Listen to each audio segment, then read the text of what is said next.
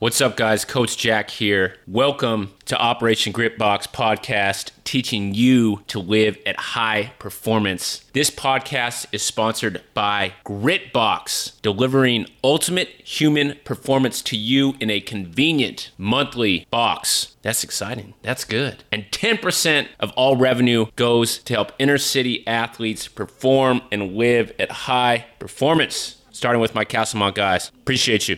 Okay, and we are on Operation Grit Box podcast with good friend and performance specialist, Mike Gerson. Mike, how are you today, kind sir? Good, man. How you doing? How was your fourth? It was beautiful. Good times. How about yourself? Oh, man, it was a blast. Yeah. You know, just good friends. A lot of my friends came back from just being away for years and years, decades, some of them. And we just had a, you know, good time catching up, talking sports, you know, and talking about, you know, the dumb things we did growing up. And then Mike is a performance coach who has experience with professional baseball, experience with the military, and experience now as kind of entrepreneur/CEO of his own mental performance company, Mind Gears. And Mike, I wanted to have you on because you have a ton of practical experience in terms of the field and applying these mental skills and why they're important. And then also, I really admire how hard you go in terms of dissecting all the information out there in the performance industry and then being able to kind of distill what's really important and communicate it in a way where whoever you're teaching it to can really apply it. So I'm really excited to have you on today.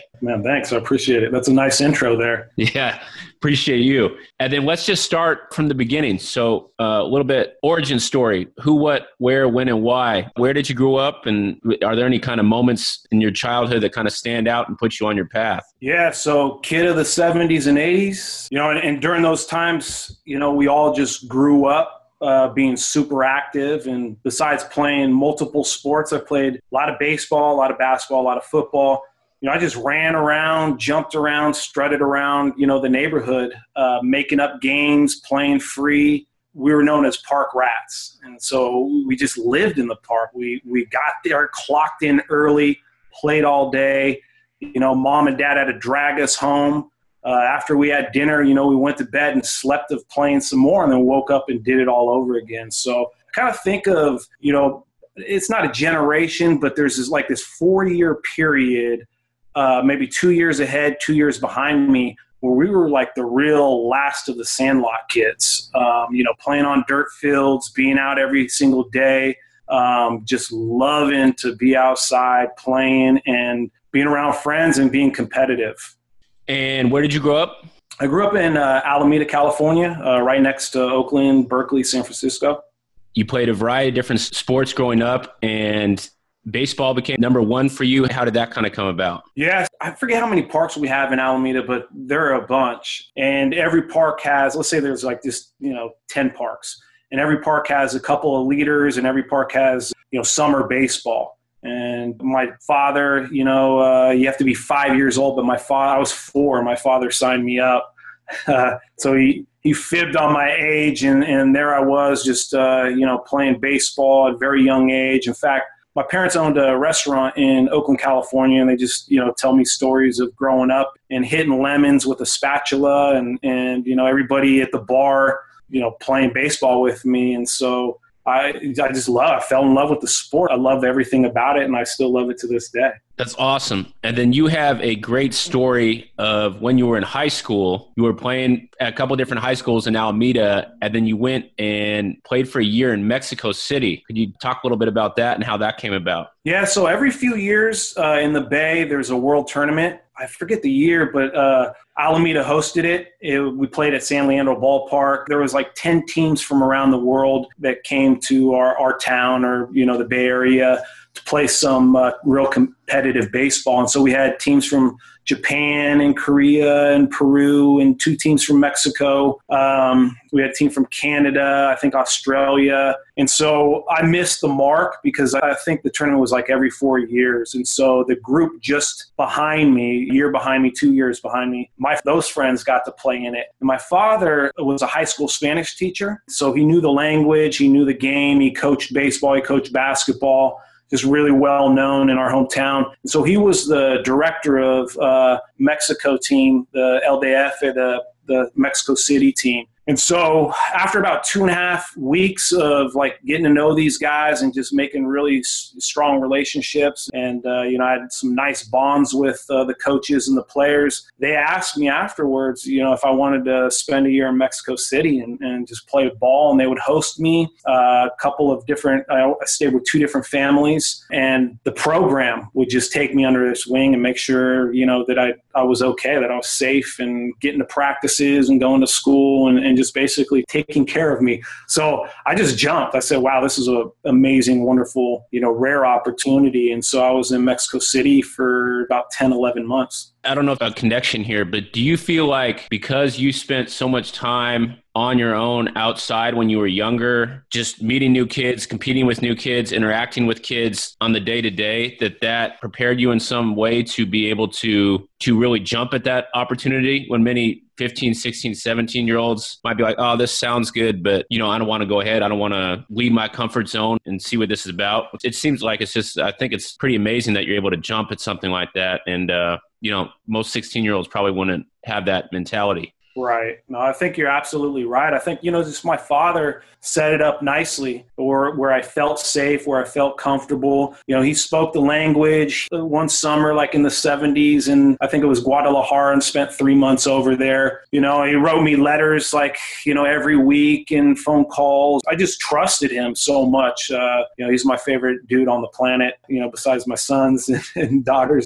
He helped me a lot just with any angst or anxiety I had about going over there. And so I think he set the conditions for me to be successful over there. And then what do you think your dad did for you to have such a deep level of trust with him? He's just the man. I mean, he, growing up, my parents, they just embrace everybody. In fact, we always had somebody living with us. So my father coached me in basketball from 4th grade to 8th grade. In fact, someone's posted something on Facebook where our record from 4th grade to 6th grade, we were 40-1. So every time my dad coached me in any sport, we were always the champions. And then he coached me in baseball all the way till I was 18 years old. But he's super smart, has a huge heart. Just loves people and will do anything for them. And so we always had like my friends who came from like, maybe a poor, lower SES, socioeconomic status, or single parent family. My dad was a father, my mom, a mother to a lot of kids from just different colors, races, different countries. We always had somebody living with us. So they definitely set the tone. How can you not be moved and inspired by, living values in action? They just didn't say stuff. They were like role models. And so, just watching how much people love my dad and still love my dad, that's where the trust and bond came from. He worked like 3 jobs, and I don't know how he found the time to coach. I don't know how he found the time when he wasn't coaching me to show up to games. But he loves sports, and he was just like a leader in our community. And then if there's one particular thing that stands out to you on why your youth teams were so successful with him leading, what would you say? Yeah, my father was just exceptional leader. Kind of followed that, saying that leadership isn't a trumpet call to self-importance, it's the opportunity to serve. So he was a real servant leader. It wasn't about him. It wasn't about, his self-esteem or looking good. It was really about what he could do for other people and how he can help them develop, grow, and change into better athletes, but also better human beings. So he definitely had like a really good idea, well thought out, well-planned philosophy of how he was going to coach. And he was all about, the fundamentals. I mean, in fact, growing up, I remember going to see Hoosiers in the 6th grade.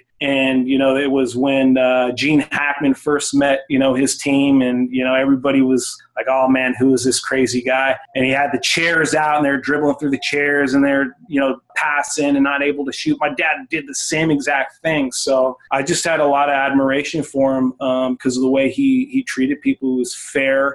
And he really knew. He was my first sports psychology teacher. He was quick with platitudes, and he read a ton of books, had all kinds of quotes, but he was deeply interested, curious, and invested in tangibles of sport. And I think that allowed us an edge over, you know, our competitors at the time. You spent a year in Mexico and then you came back and you finished high school in the East Bay. Yes.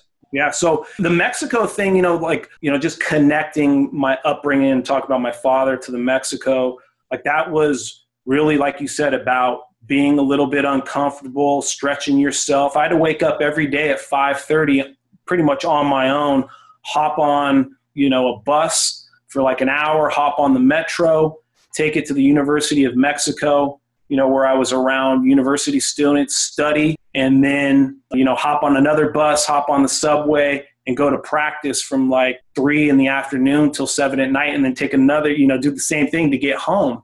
And this was pretty much every single day. So I had to be independent.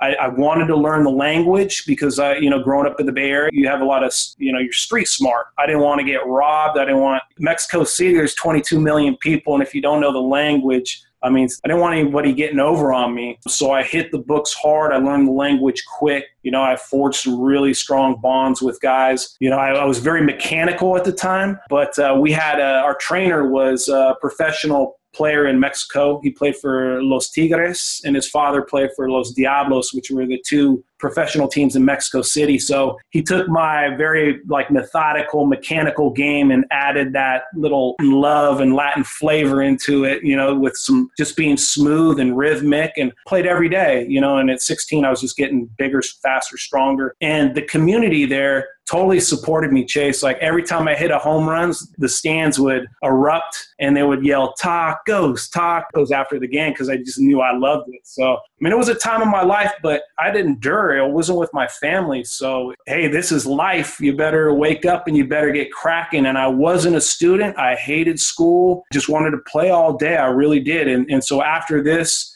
you know, like I said, I became a lot more independent, and I started like put my attention and focus into getting better grades. It matured me a lot.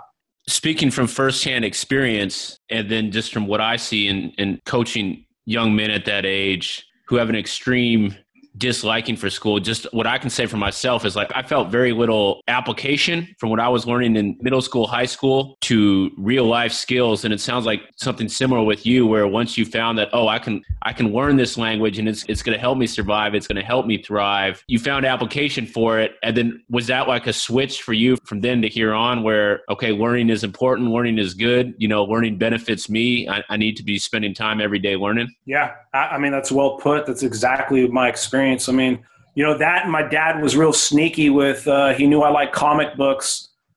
So he would, you know, he'd get me some comic books once in a while. And then he would slip in like a book on Willie Mays or Ted Williams. And then when I was in Mexico, he started sending me books. And it was just like this perfect storm, you know, where it was like, you know what, I need to invest in my education and just, I became curious, you know, and then in high school, you know, when you're a junior or senior or when you're in college, you get to take courses that you really like philosophy and humanities and world religion. And once I started taking some of those classes, you know, I really took off. And then why do you think it's important to be curious? Oh, because, you know, if you're curious, I always talk about a couple different attitudes. You know, we should want to help our youngsters develop, and curiosity is one and discipline's the other. With curiosity, everything's exciting, everything's fresh, everything's new. So right now I have 4 kids.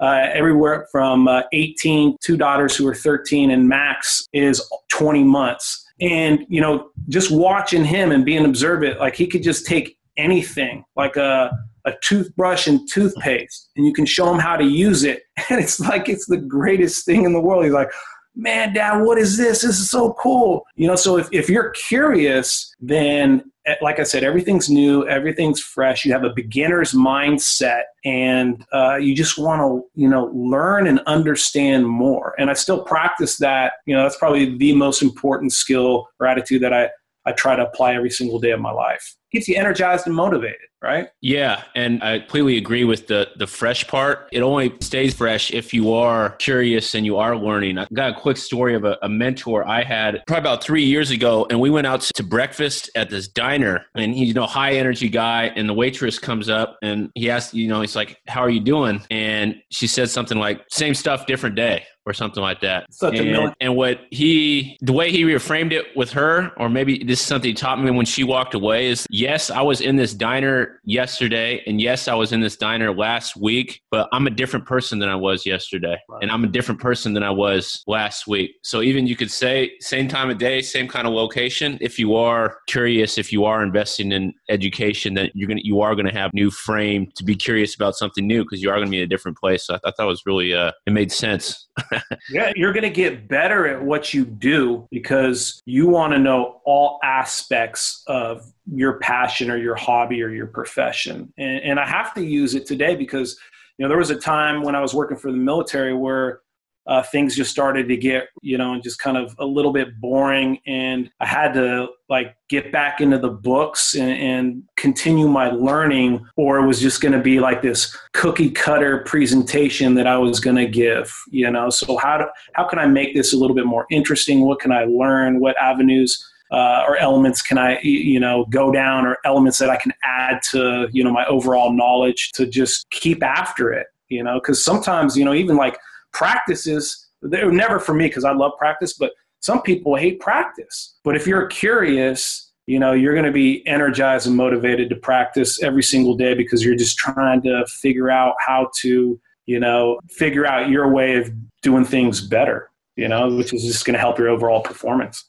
If I'm someone listening to this and I'm in a spot in life where I'm not feeling my job, I'm not feeling where I'm at, I think those are good questions that we can ask to take advantage of the day is, how can I make this more interesting? How can I improve my situation? You know, it's not just wailing in where we are, but asking ourselves questions to try and get us to a new place of where we want to go, right? Right, absolutely. I think, you know, figuring out if, you know, what you really want to do, like, what are you passionate about? And I kind of see that as, you know, the role and responsibility of parents, you know, is to try to expose our children to a lot of different opportunities. You know, I have a daughter who is incredibly skilled and talented when it comes to sports.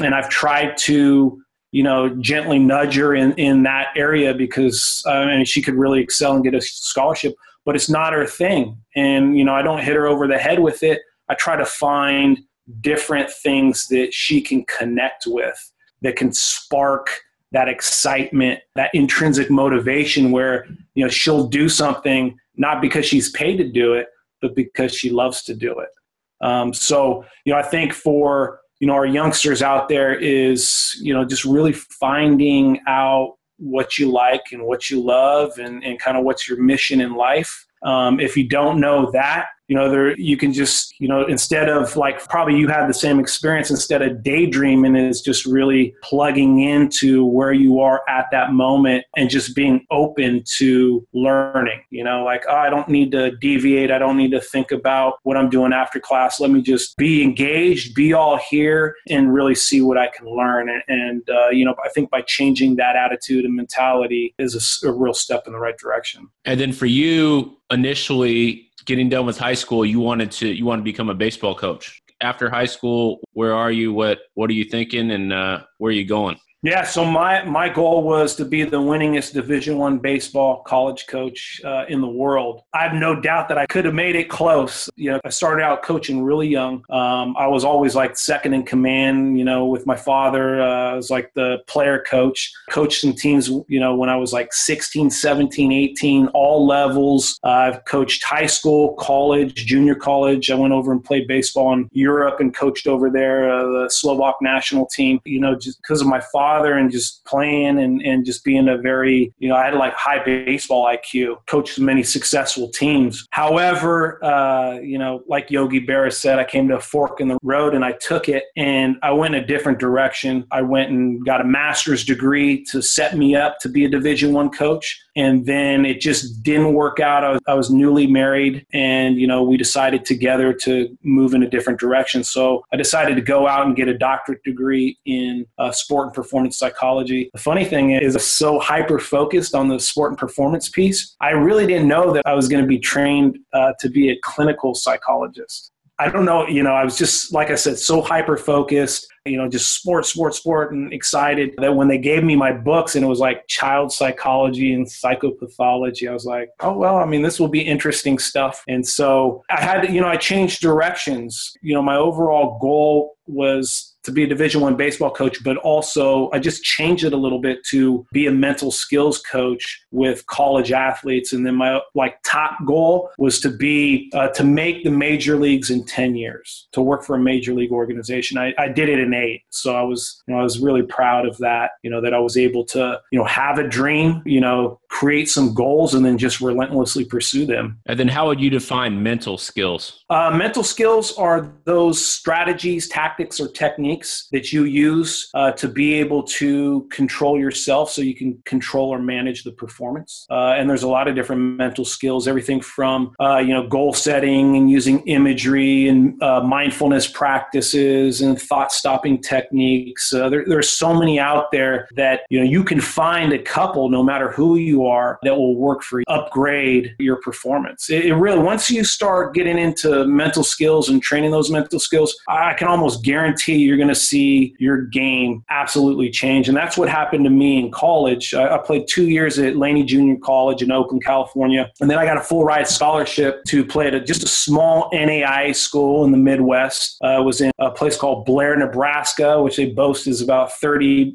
which is a country mile, they say, which is like 30 miles in actuality, Omaha. And so I had my father, my first sports psychologist. Then I had a couple of coaches that just had a penchant for the mental game. Not only were they really good at teaching about the intangibles, but they created an environment where they just expected a lot and demanded a lot. So they pushed you past what you thought you were capable of. And they created an environment that was fair, but it was highly competitive. And then when I went to Dana College, our head coach had a master's degree in sports psychology. And it was the first time where I actually practiced mental skills prior to, you know, practice or games. And that's, I think it was just like I said, this perfect storm again, or this culmination of just getting faster, stronger. I was a late bloomer. I hit the weights. I gained weight. I started figuring it out. And then when I added that last dimension, the mental game, man, I mean, I just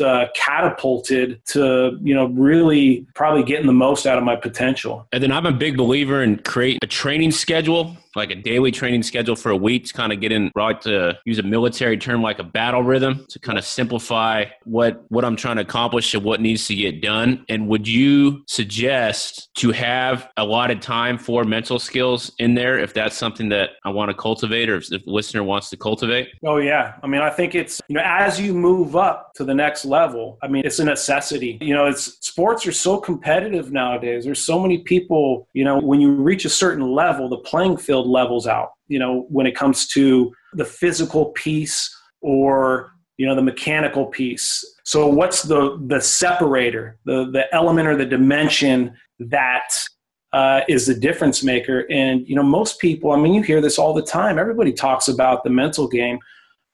People know confidence is important and you have to concentrate and focus, and coaches say it all the time. The problem is how do you do that?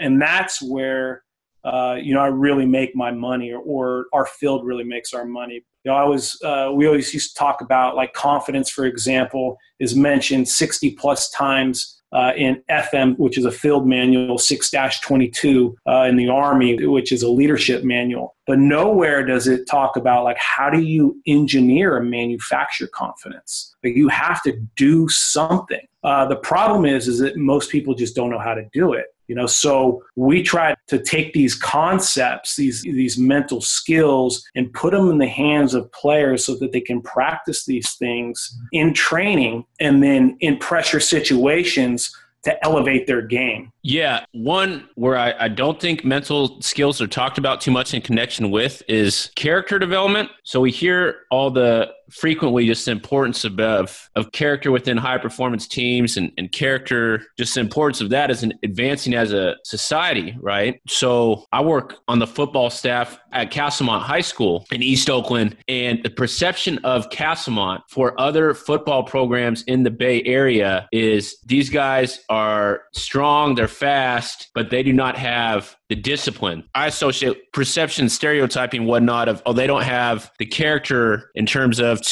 they'll chop off their own foot. They'll make their own mistakes on it. And what I associate with that, with what you just said, is that mental skills be valuable in terms of developing that character and developing that discipline, right? It's not just, we all hear about, oh, you need to be more disciplined and you need to be more organized. Well, what are the tools in the toolkit to get to that end result? Yeah, you're spot on. You know, I mean, graduating from Skyline and, you know, in Oakland, and Castlemont was, you know, a competitor of ours, and then playing baseball in Laney. I mean, I've gotten that same, you know, experience from the outside looking in, but I grew up with friends that went to Castlemont and incredibly gifted, you know, talented. You know, a lot of them had to deal with some rough situations. It's a rough part of town. You know, some of them are just trying to survive day to day, which, you know, in some ways, it might be a distractor for some, but, you know, for some of my friends, they're just grittier, you know, they were more focused as a result. But I think, you know, people like talk about thirds, like a third of people are going to already do mental skills, or like if there's a third, you know, where you can really make a change, and then there's a third that just don't want to hear anything about it, right? I think we can help that second third, you know, the middle, you know, kids and teenagers, that if we can train them in some mental skills, you know, like you said, like through character development or through sports or through just mental skills training, that we can really help them, you know, flourish and excel. And I still don't like to leave the other third off. I feel like, you know, other third, you know, we got to just do things a little bit different. We need more support, you know, from different helping populations. Yeah. You can't teach a pig to fly. You're not able to do it, and all it does is piss off the pig. And then how did you, so you were working with the Slovak national team, and you shifted and pivoted to getting a doctorate in sports psychology. And then how did you end up working with the United States military? Yes. Let me see. So I went, like you said, got a doctorate degree from the Arizona Professional School of Psychology in Phoenix. Did a lot of, you know, amazing internships, eating disorder clinic. I was a crisis counselor for a job all around the Phoenix area. I worked at a college counseling center for one of my practicums. I also worked at a chronic pain clinic. In my internship year, we have to do 1 year, I think it's like 2,000 hours, and you usually like apply to 30 different schools. You might get like 10 schools or institutions or organizations that are interested in you. And so I did a year at the University of South Carolina Counseling and Human Development Center. And in North Carolina, there was a consulting business called Apex Performance. And so I was about 3-4 months out beyond my graduation, and I have earned my doctorate degree. I was working at Midlands Tech, which is a junior college, teaching just basic counseling and psychology classes. And I was just fortunate enough because I think maybe I was just so close that somebody reached out to me. I think it was an old professor, said, hey, you might be interested in this job that's opening up. Go check it out. So I called Dr. Louis Choka, who used to be a colonel in the Army, and he worked many, many years at the United States Military Academy. He created mental skills toughness wing at the United States Military Academy in the 80s. And now he was out of the Army and military, and he had his own performance consulting business, and he was working with Fortune 500 companies, the military, professional sports organizations. So, you know, he hired me. I was the first one hired in this program. And, you know, a lot of it was just, you know, my patience, my education, my background, you know, we hit it off. And he was looking for a young guy who was hungry and wanted to be schooled. And he was probably one of the greatest mentors I've ever had. And so that was my entry into the military. I didn't know much about it. And I was just thrown into the fire. But I was so, you know, I had so much passion and love for it right away, like just respect for these women that like within 3 months, a lot of people would ask if I ever served in the military, because I, just like Mexico, I just hit the books tried to learn everything, hung out with, special forces operators, just tried to pick their brains and learn as much as I possibly could. And then over time, I love that population. I love people who serve in the military. I have such a, just a passion for helping out that it is my favorite population to work with. And I did that for about 7-8 years. And then why was he such a valuable mentor to you? What did he do that, looking back, made that such a valuable experience for you? Yeah. So he, at that time, I think it was like in his 60s. And I was always the type of person that I learned, like, go out and find mentors, because they're going to help you give you that edge, or just that education or learning experience that is going to make you stand out a little bit more, and he definitely did that. He was just an expert in the field. He, like I said, he created, it was called the Center for Enhanced Performance up at West Point in the 80s. And he worked with, I think he taught, I forget what department he taught in at the time, but he had just a real interest, because he used a lot of these intangible skills in Vietnam to help him be an effective leader and create strong, strong teams. And so he started working with athletes, first the football team, and then branching out. So that was one track. And then over time, he created another prong, which was academics. And so he helped people, students and cadets, dealing with test-taking anxiety, test-taking skills, presentations, dealing with pressure in an academic setting. And then he created a third track, which was focused on military performance. So, I really feel like he is the godfather and grandfather of mental skills in the military. And so he created a program, and he wanted to take that and replicate it and bring it out to the big Army organization, so everybody would have access to this information, because he knew that this information could save lives. Not only, save lives, in a performance or mission-driven setting, but also change lives when it came to being a better father, or living a more well-adjusted life, or, dealing with things like post-traumatic stress disorder, or being a better father or mother. And that's what I really loved about him. He was authentic. He was a man of a lot of character. He, even though he's 65, he was a spark plug. He was from Hungary, and he was just a hardworking man with a lot of intelligence. And he really showed me the ropes when it came to using technology and building that into the work that you do. And that's why I do a lot of biofeedback stuff with athletes. And then fast forward to how much value the United States military places on mental skills now. Why do you think that is? Why does the military put such value on these skills that you teach? Yeah. So, when it comes down to it, like I said, the mental game is the difference maker. So the military has known for the longest time that it's not necessarily the most talented or physical soldiers that make it through, the toughest schools. It's the mental piece. The physical, as a commander once said, is just a prerequisite to get in. The physical gets you in the door. It's actually mental weaknesses screens you out. It's mental toughness that lets you in. So the military is like special schools, whether that's, Navy SEALs BUDS training or Special Forces Assessment and Selection, which is called SFAS, which, the operators or soldiers that go through that program, they renamed it the School for Advanced Suffering, which I love. And these schools are designed to push you to the edge, to make you fail and see how you respond. So do you cave in? Do you wave the white flag? Or do you warrior up? Can you perform your job when the conditions are imperfect, in extreme situation, when, the pressure is the possibility of mission failure or the loss of life, either those that you're trying to protect, those that are serving to your left or right, or maybe even in yours. So the stakes are high, and the game is real. And the military is very serious nowadays, in the past, but now they've created like some really solid programs in the military to teach mental toughness. And I love it because the way I looked at it, it's a lot like coaching, is the military cracked the code on creating environmental stress and pressure so that you can increase your threshold to deal with, those harsh conditions where you had to endure and grind it out, and where, those tough conditions or the environments became your new normal. But the mental piece was kind of left up to the individual. So where we came in was we did the inside out approach. So they did outside in, we did the inside out approach, and we married it together. And now I think there's just exceptional training in the military, employs the most amount of mental skills coaches in the entire world. So myself and Peter Lee, we were the first ones hired. And I think now there's hundreds of people that work for the military. The program's changed a little bit. You know, they do kind of more counseling stuff now.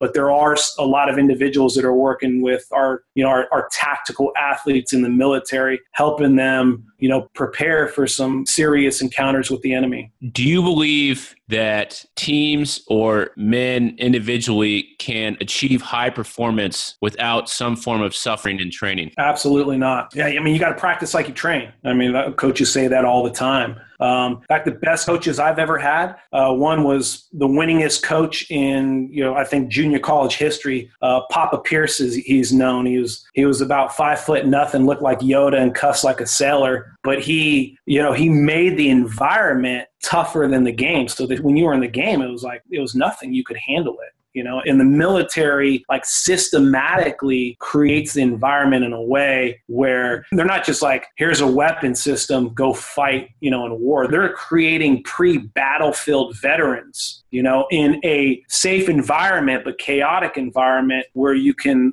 learn to apply these mental skills and mental tactics so that when you hit the ground, boots on the ground, it's not overwhelming where you, freeze or run away. You're like, how to increase your ability to stay calm and functional, in these tough situations. And I think it's a mental skill in itself to be able to recognize that putting myself through discomfort, putting myself through suffering is good for me. I see you got a poster of a Buddha statue in the back. I want to butcher this, but I know the Buddha, maybe one of the original mental skills coaches, talked about how all life is suffering, and then it's our ability of how we interpret that, right? What he said is, yes, life is painful, and then how do we interpret that? And that's a huge mental skill. You want to touch on that a little bit in terms of bringing this back to the training that you just mentioned of what special forces do, and in creating these environments where the guys have to suffer to get out the other end, and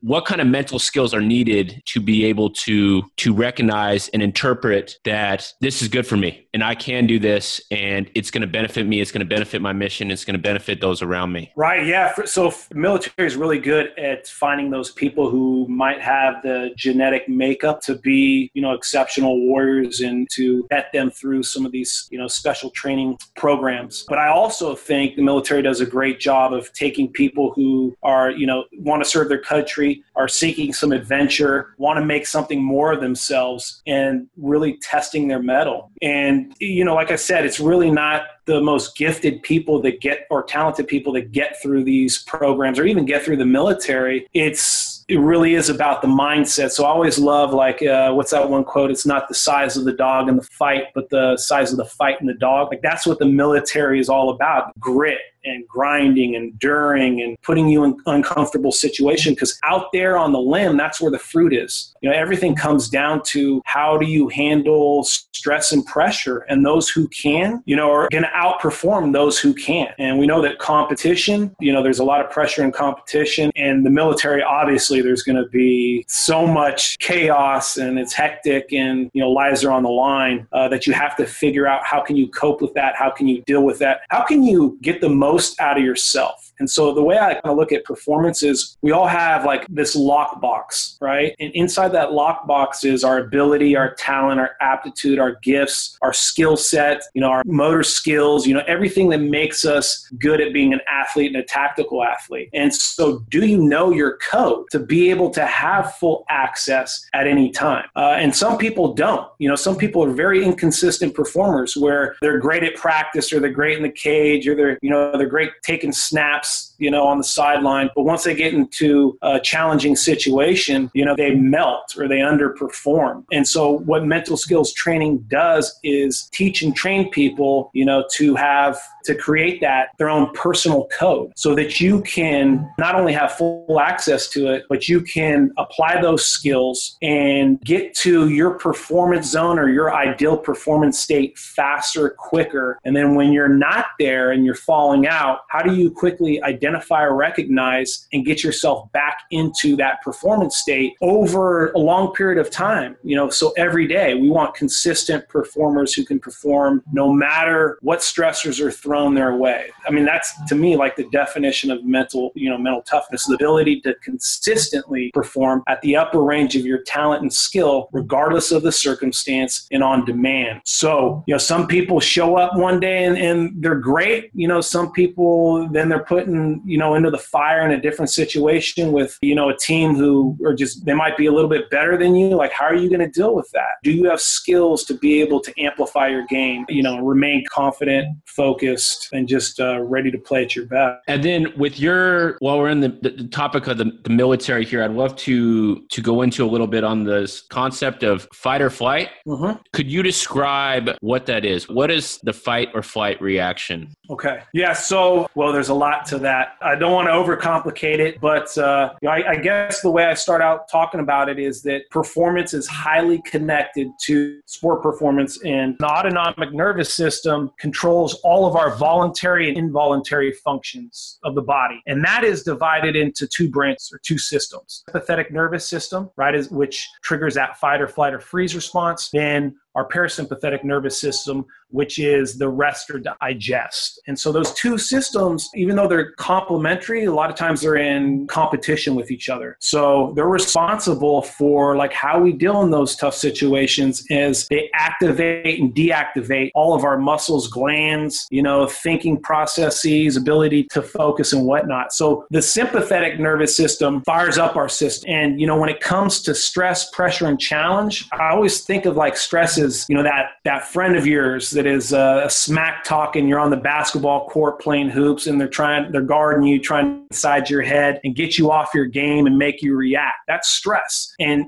stress happens all day, every day. But you have to learn how to control how you respond and deal with the activated event or the stress. It's going to get the best of you. So it's really for us, like our country we live in and the time, our sympathetic nervous system is the dominant mode or system that's, you know, just really operating. And so a lot of mental skills training is about training the parasympathetic nervous system. And so, you know, when we go into a stressful situation, you know, we can perceive it as either a threat or a challenge. And if you perceive it as a threat, then your system fires up and you get all the chemical dumpage, you know, fight like Wolverine, you know, run like Flash, or freeze like Iceman. And, you know, it's all based on evolution and survival. You know, there's reasons why we do that, but sometimes that doesn't serve us. So how can you be calm, cool, collected, you know, in pressure situations? It's by training the parasympathetic nervous system through, you know, like you just talked about, acceptance, you know, of suffering, putting yourself in uncomfortable situations, using goal setting. Goal setting is a way that really quiets your amygdala, which is like the psychological sentinel. It's the part of you that fires up the system. But if you have a goal in mind or a mission in mind or structure in mind, then it quiets it so that you can really feel like you can handle the situation with a lot of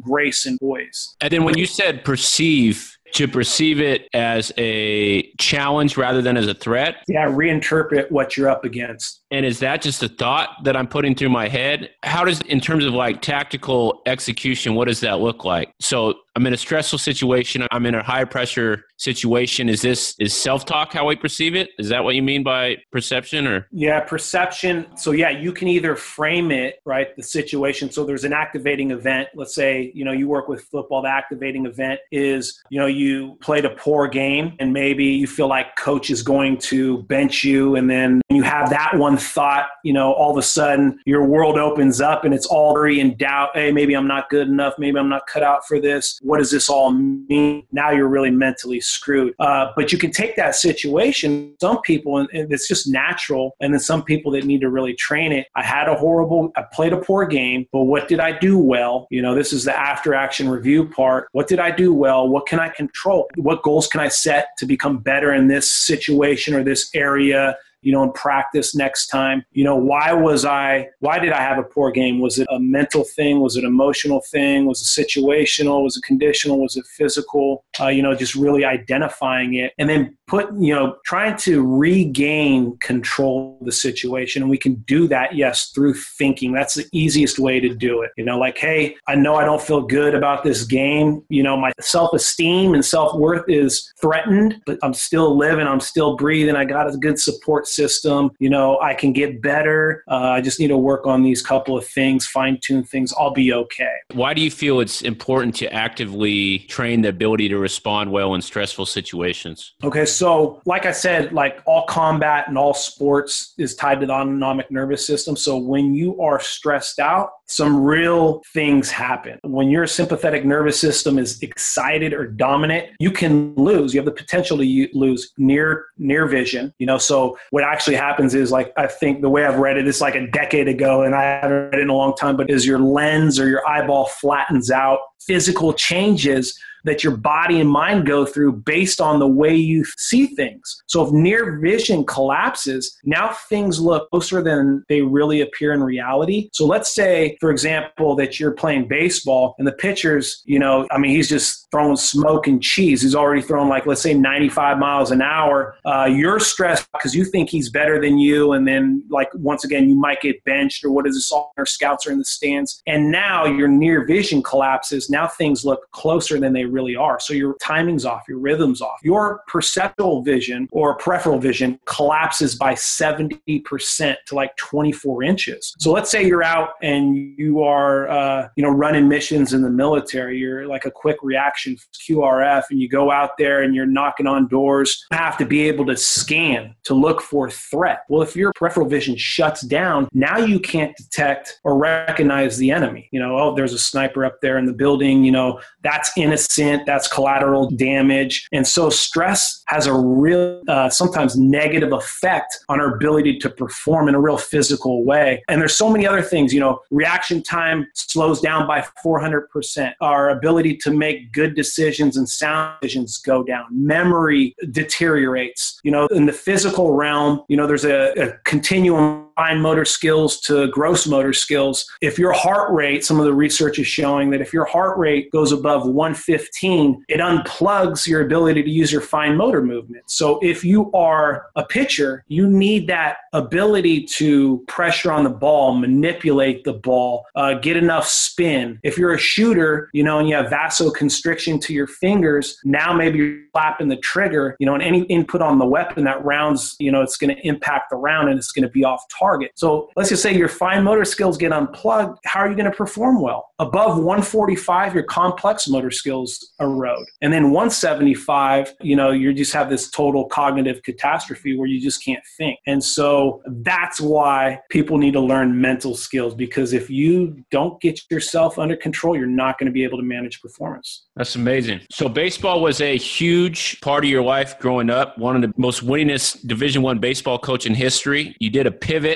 you got your doctorate, you entered into the military, and then how did you go from being in the military to being back in the baseball world in professional baseball? Yeah, so I got out of working for the Army Center for Enhanced Performance. They just kind of went in a different direction than I wanted to go in, and I got a new position with First Group Special Forces out of Joint Base Lewis-McChord, and this was a program for all for SOCOM, Special Forces Command, so all the Special Forces organizations within the military, whether it was Navy, Air Force, Coast Guard, or Army or Marines. And for some reason, move up there, super excited. Did some insane training with those guys, 3-day missions out in the bush, Special Forces Chinooks, and just following those guys around. 3 months, the whole program throughout the military disbanded. Hairy financial situation that went down, and so a lot of us who got out out of certain organizations, move their family across country, and we're excited to,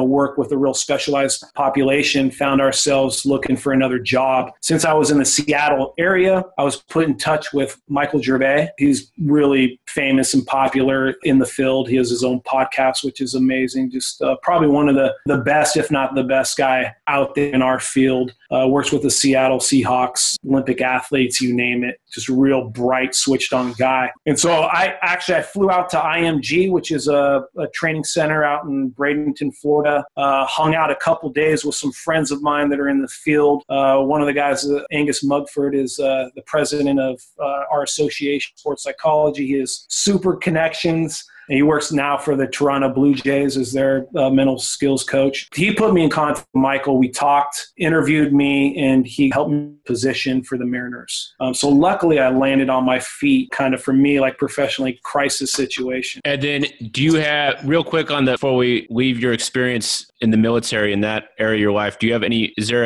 a memorable story that sticks out in terms of that really impacted you, or a story from a student that you had or someone in there who really had demonstrated and did something with these skills, or just something that what's kind of the most memorable experience or the most impactful experience from your time in that part of your life journey? There's a couple, and I could speak to those in a minute, but I think for me, growing up in the Bay Area, we have an edge to us. Going to Oakland schools and you're pretty much blue collar, you're street savvy and street smart. You probably don't really care for, police or military. And I think that combined with Berkeley's right there, peace and love and all that kind of jazz. I didn't have a real appreciation for what police officers or the military, what they've done and what they do. So every single relationship that I ever had there, everybody I met, I was actually, blown away. And I'm so thankful and grateful because they changed my preconceived notions about what type of people, were in the military. And so to answer that question, it's like, it's everybody. I really do have such an admiration and just respect for what they do. I met a lot of very, very intelligent, engaged, connected, switched on, caring, loving people. That's what that population is mostly about. Even when you get inner schools of special forces, it's all about brotherhood and sisterhood and love. In fact, that was when I asked one time in a presentation and program that ran for us, warrant officers and Army Special Forces. I was like, what's the one thing, if you had to boil it down to one thing, is it combat motivation? Is it leadership? Is it? And they all in unison said love. And I was like, wow, would have never expected that answer. The person, the love for the country. So I think I've learned way more from, my experience in the military than I ever, taught anybody else. With that being said, two experiences. One was our organization was about to go away and be disbanded, and they chose and identified me to deliver a presentation in front of General Casey, who was a four-star general at that time, Chief of Staff of the Army. And I was honored to do that. A lot of pressure on me. In fact, some colonels came down and they're trying to dictate, hey, you need to do this, you need to do that. And after about 4 hours of that, just trying to game plan and spitball it, I was like, hey guys, I have this. Just trust me, this is going to be gold. But there was a lot of weight on my shoulders because they kind of talked about if I didn't do a good job and didn't perform at my best, that the organization was going to go away. So that was one, because I was put in a real situation where I had to use all of my mental assets, in a tough situation to deliver my best. And that happened. Thankfully, I prepared for it. And then the second one was I worked with a sniper team in the 11th International Sniper Competition, which is a 2-week competition with the best snipers in the world. And this team had never worked together. And most of your sniper teams, they have stronger relationships and stronger ties than even their spouses. And so we took this team and we went to Fort Benning for 2 weeks. And we were their performance coaches for 6 months. And we just spun them up, trained them up. It's an amazing event. I wish they would put this on ESPN because I love baseball. I love World Cup. I love anything under pressure. You can staring contest, thumb wrestling war. The pressure's on. I want to be there. See how it develops. This, man, they put you in some hairy situations. Make it as tactically, realistic, like, you're fighting in theater in a war. And that was just those relationships. I still have a strong relationship with those guys, but I learned a lot. And I got to work with, I got like just the inside and into the military with, some of the best snipers in the world. And I got to be their performance coach. So that was a very special moment, in my life and in my profession. And then, of course, working with anybody, PTSD and wounded warriors. I mean, all good experiences. To bring it back with your time when you joined the Mariners, this is something I want to speak on, and I think this connects with snipers, is when I think of professional baseball, I think of how many games there are in a year. It's like 162 or something like that, insane, before the postseason. And I wanted to talk to you a little bit about the importance of routine and how mental skills can play a part of that in terms of, in your experience with that organization, in creating a routine. And by creating this routine and then setting us up to open up our mind to other things when we know what we're going to do ahead of time to kind of simplify. So what are your thoughts on routine and how do mental skills affect that? Yeah. So, a routine is big, especially you are talking about a game like baseball. Like you said, it's 162-day super grind, long spring training. And then nowadays in the off season, you're really not off. You're working on your craft. So, guys get in there early, so if we have a game at 7:05 or 7:15, guys, some guys show up at 11, 12, 1 o'clock, maybe, 2 at the latest, and those are your steely vets, your crusty veterans that have been there for 15 and 20 years. And so there's a real monotony and boredom, a lot of sitting around. And when you're sitting around and you're bored, your mind can just play a whole lot of tricks on you. And so you got to try to gain ownership over your mind. And really, that's what a routine does, is it's like, for me, this mental, emotional, and physical mantra, that you're doing, like you're opening doors and closing them as you get closer to the game time, so, and it makes you feel, comfortable, confident, and focused so that you can peak at the right time. So I talked, like, one year I made it my objective to help guys with their pre-game routine. What are the things that you do prior to the game? What is it the things that you do, when you get to the park? And then what are some of the things you do as you're about to go up to bat or throw the pitch? And then also, what are the things that you do at the end of the game, to kind of decouple from, the emotional experience of the game, and to be able to, walk away learning something, feeling good about yourself, and then getting sound sleep with just another dimension of the game. So, a routine is just a format, a framework,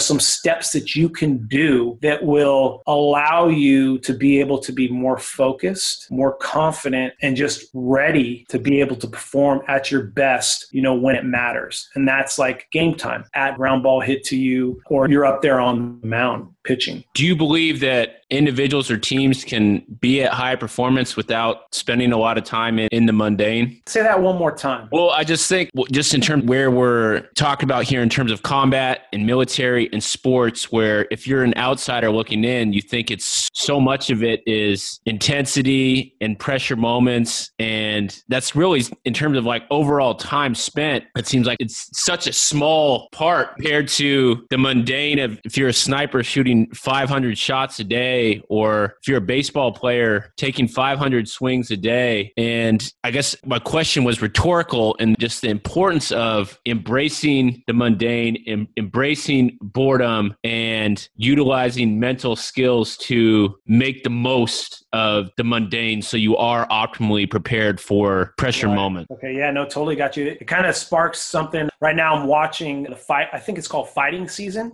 which is on Netflix, that follows some combat units and companies in Afghanistan. I think it's like 2015. And one of the guys in the last episode, they're out there, just setting up, checkpoints, and they're being interviewed, and he's like, this is what we do. This is 90% of what we do out here, just waiting. There's a term in the military called hurry up and wait. And then maybe 5 or 10% is actually, performing an actual mission or getting in a firefight or doing something, mental, emotional, physical, physical, where you're calling upon your training. And so, yeah, I mean, most of what we do is going to be boring and mundane and rote. And so that's why, you know, we had that conversation earlier in this podcast on curiosity. And that's a part of grit too, is like, you have to have this passion for what you do, passion for your craft, passion to get better. You know, to me, passion is like you're ignited from within. You're energized by calling, or you have a strong sense of being on a mission. And so you need that passion to persevere through those difficult or challenging, you know, situations that get thrown at you. And even more than that are the boring times. So how do you turn on your curiosity so that you can get the most out of this moment? Because you have a choice to either plug into what you're doing and learn and prepare and be better, or can, like I said earlier, with the education piece, you can just like me and, you know, daydream and not be engaged and not be connected. And now, I don't know about you, but I regret every day that I wasn't there, you know, and took a year off basically, you know, when it came to junior year in math or English, because I wish I had just a better skill set, you know, in those areas of academia. So I think you're right on. You have to increase your curiosity, maintain discipline, you know, remind yourself of the bigger picture and why you're there, and have a good understanding of what you want to accomplish throughout the day. You know, am I going to play grab ass, or can I take this opportunity to put the tee on the third half of the plate and work on, you know, driving the ball the other way? You know, am I going to reach for a soda, or I'm going to reach for, you know, some protein or some, you know, something that's a little bit healthier that's going to fuel my body so that I'm not running out of energy in the ninth inning when they really need me and the game's on the line. And then how long were you with Seattle Mariners? I was with them for 3 years, 2014, 2017, until Max was born. Okay. And you said you have a daughter, teenage daughter and younger son? So I've been in a relationship for 6 years now. And so my girlfriend has two kids, 18, Noah's 18, Chloe's 13. I have a daughter who's 13. And then Christina and I share Max, who's 19 months. When does Max start getting the training?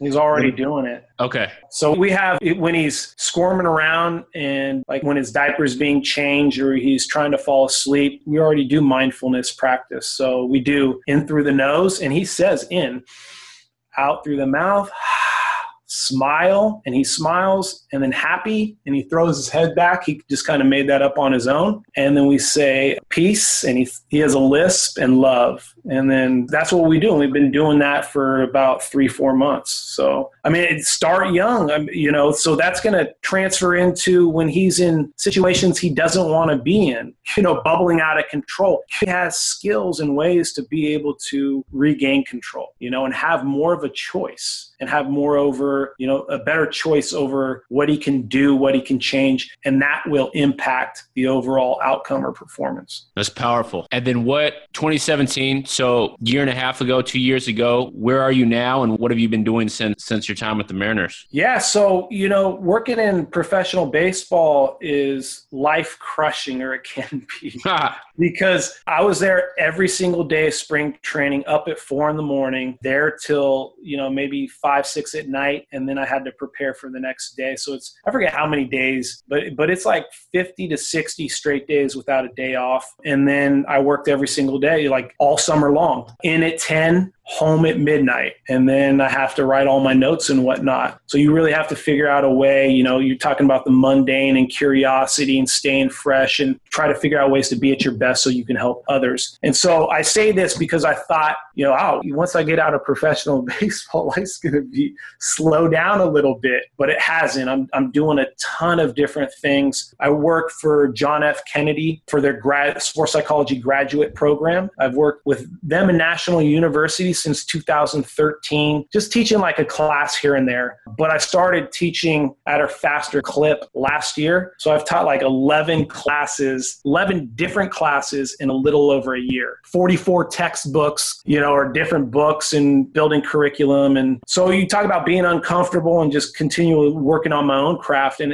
it's really stretching me, but I think I'm really hitting my stride in my profession. With JFK University, they asked me to create mindfulness programs. So I created two 4-week mindfulness to performance programs, an A and a B, which, was great to dive into the literature and the research and use my Eastern thought and practices, because I've been using that practice for my whole life, it seems like. But to be able to, design a curriculum. I created my own performance company and launched it 3 weeks ago called Mind Gears. And so that's exciting. That's taken a lot of work too, because I'm not really, this, because I've had, use you a lot, is I'm not all that business savvy. So I've had to pair up with smart guys like you who are technologically minded and create partnerships to help, hey, how do you build a website? How do you create these different flyers using this different program? How do you make yourself marketable? All that kind of stuff. So once again, just putting myself out on the razor's edge. And then I'm also writing a chapter in a book. I'm writing a 7-piece, some articles, like it's a 7-piece pieces on mental grit for parents. And then just,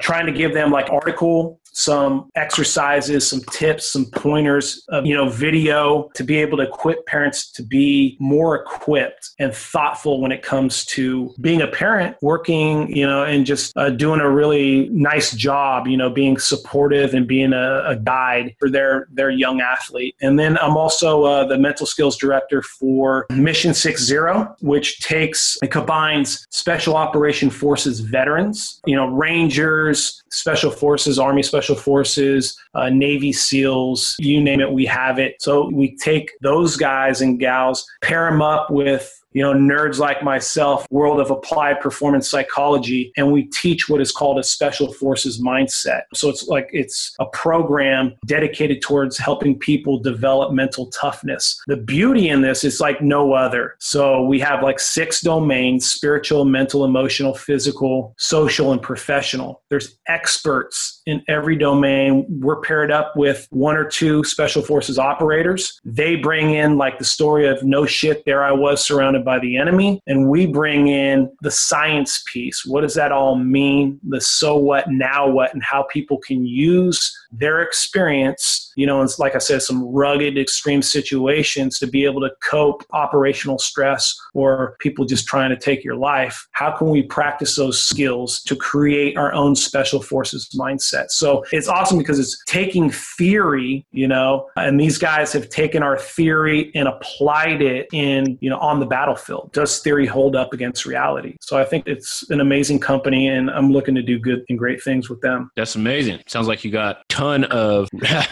projects. No shortage. Okay. So I want to do some rapid fire questions here at the end to wrap up. So you are confined to answering in either one word or one sentence. Sure. Okay.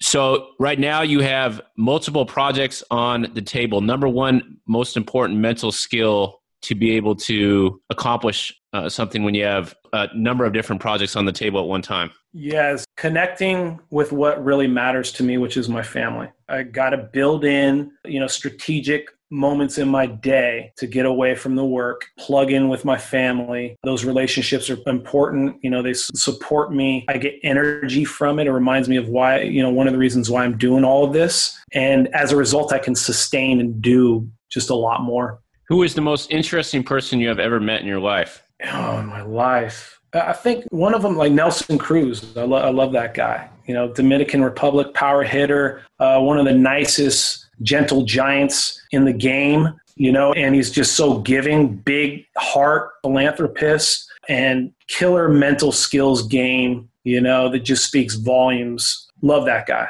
Yeah, he's super interesting. How can we get more people to engage in mental skills training? I mean, that's what we're actively trying to do. That's all the field is trying to get out there and put this information in kids' hands at a young age, creating programs so that they can, I don't even really, to be honest, care about performance. If that was it, trying to help professional athletes make more money. That's not why I've juice in the game. It really is. Sports is a vehicle, you know, where it's through that competitive fire and environment, you can learn how to deal with the toughest game of all, and that's life. And, you know, you go back to suffering. Life is tough. And so what can we do to be able to, you know, live a better, more satisfying quality life, you know, connecting with other people, helping with other people, feeling satisfied and happy. And sports is the vehicle to try those out, you know, for the game of life. Powerful. And what are you better at today than you were a year ago? I think the technology piece. Because I really, you know, being a guy that just wanted to be on the field or on the court, I mean, I hated computers. I never really played video games. I didn't want anything to do with it. I like being with people. You know, when it comes to being an extrovert, I'm like on the extended scale. So super social, very interpersonal. I don't want things to take me away from that. And so, you know, I'm not very good when it comes to technology, but through people like yourself and other, you know, just younger people that I mentor, supervise, or, you know, I've had these great relationships with newbies in the field, you know, neophytes or students that, you know, help me with the technology piece and trying to use my own advice, be curious, be disciplined. You know, it's a big part of being successful today. You know, it's like the Twitter and Facebook and making yourself marketable and, you know, your own website. And, you know, I hate doing that stuff, but I have to be able to make it in this field. And then to wrap up, how can people get a hold of you? Twitter, Facebook, website? What is it for Mr. Dr. Michael Gerson? If people want to reach out and have some more questions for you on mental performance, sports performance, where are you? What's the best way to reach you? Yeah, and please do. I mean, if you don't want to have a relationship, if you don't want to hire me, I mean, if you just have questions, you know, about our field or ways to get better, this is my life passion. I love talking the intangibles. I love talking sports. I love talking, you know, about mental skills and seeing you just really, like I said, catapult yourself to a new dimension of performance, you know, personally or professionally or in life. And so you can get in touch with me. My website's mindgearspro.com. So MINDGEARZ, throwing you a curveball there, PRO.com. Dr. Mike Gerson, powerful. Look forward to having you again on soon, my friend, and talk to you soon. All right. Thank you. I appreciate it, Chase. Take care, everybody. All right, Mike, I'm running a little behind here. Let's recap this maybe early next week. Okay. And I'll get all this stuff over for you, and then let's do coffee or something. Yeah, let's do that in July. All right, talk to you soon, Mike. Appreciate you. Yep, you too.